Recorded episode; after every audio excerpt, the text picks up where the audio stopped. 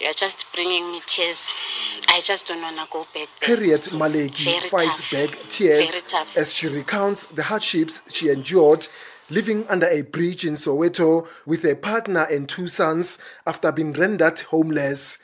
She immediately asked to stop the interview so she can regain her composure.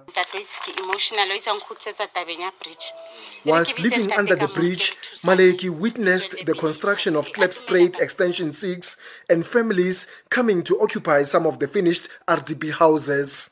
But for a period of about four years, she saw how some of the incomplete houses were being vandalized.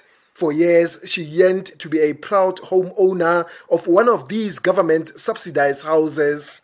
She's been on the government's housing waiting list since 1996 and has a C form as proof that she applied for a house. But out of desperation, in April 2018, she invaded one of the two bedroomed units. Be ke tla he le nna, Then I came in, cleana, ke robala. cleaned, and slept. O ka tjho nje hore ke thotse le lebota, le I just found a wall. Ho ne ho There was no monyako, door, no window, no niks, ho sena water, taps, no toilet, toilet, ho sena nothing.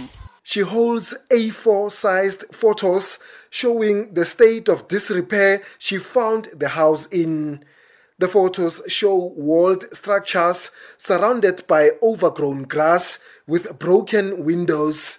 Inside some of the structures, there's used condoms and emptied condom wraps strewn all over in one of the rooms. Some of the bathtubs are damaged, and there's gaping holes on the walls where water pipes had been removed. Maleki blames government for her predicament. State is in fate. The state has failed me dismally. When this government came into power, they promised to build us houses and that we must apply. I have a 1996 C form. It is now 2020. Instead, the houses that we're supposed to get are occupied by people from outside. Others use them to do business and rent them out. There's no order at the housing department. Maleki's neighbor, who only prefers to use his first name Sfiso, also invaded one of the structures and has turned it into a beautiful home with a palisade fence and aluminium window frames. Before, he lived in a one room shack with his family of six.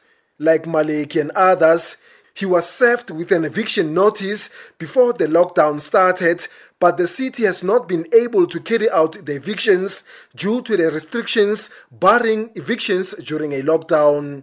Honestly speaking, I'm clueless. What am I gonna do? We'll have to wait and see what's happening. Well, if they evict us, they plan ukuthi CAP. They do acknowledge breaking the law by invading the properties, but say it was out of desperation as they have been waiting for free government houses for over 20 years now. The housing project was reportedly started in 2010 by the city of Johannesburg but stopped due to an alleged contractual dispute. However, the city could neither confirm nor refute this. The city's spokesperson, Nthatisi Modingoane, did not want to respond to specific questions relating to this matter. The city is not in a position to respond uh, to the claim made by these individuals at this point, since the matter is still before the courts. For this community, it is an agonizing wait as they ponder the future without the houses they call home. I'm Tsepo Pachani in Soweto.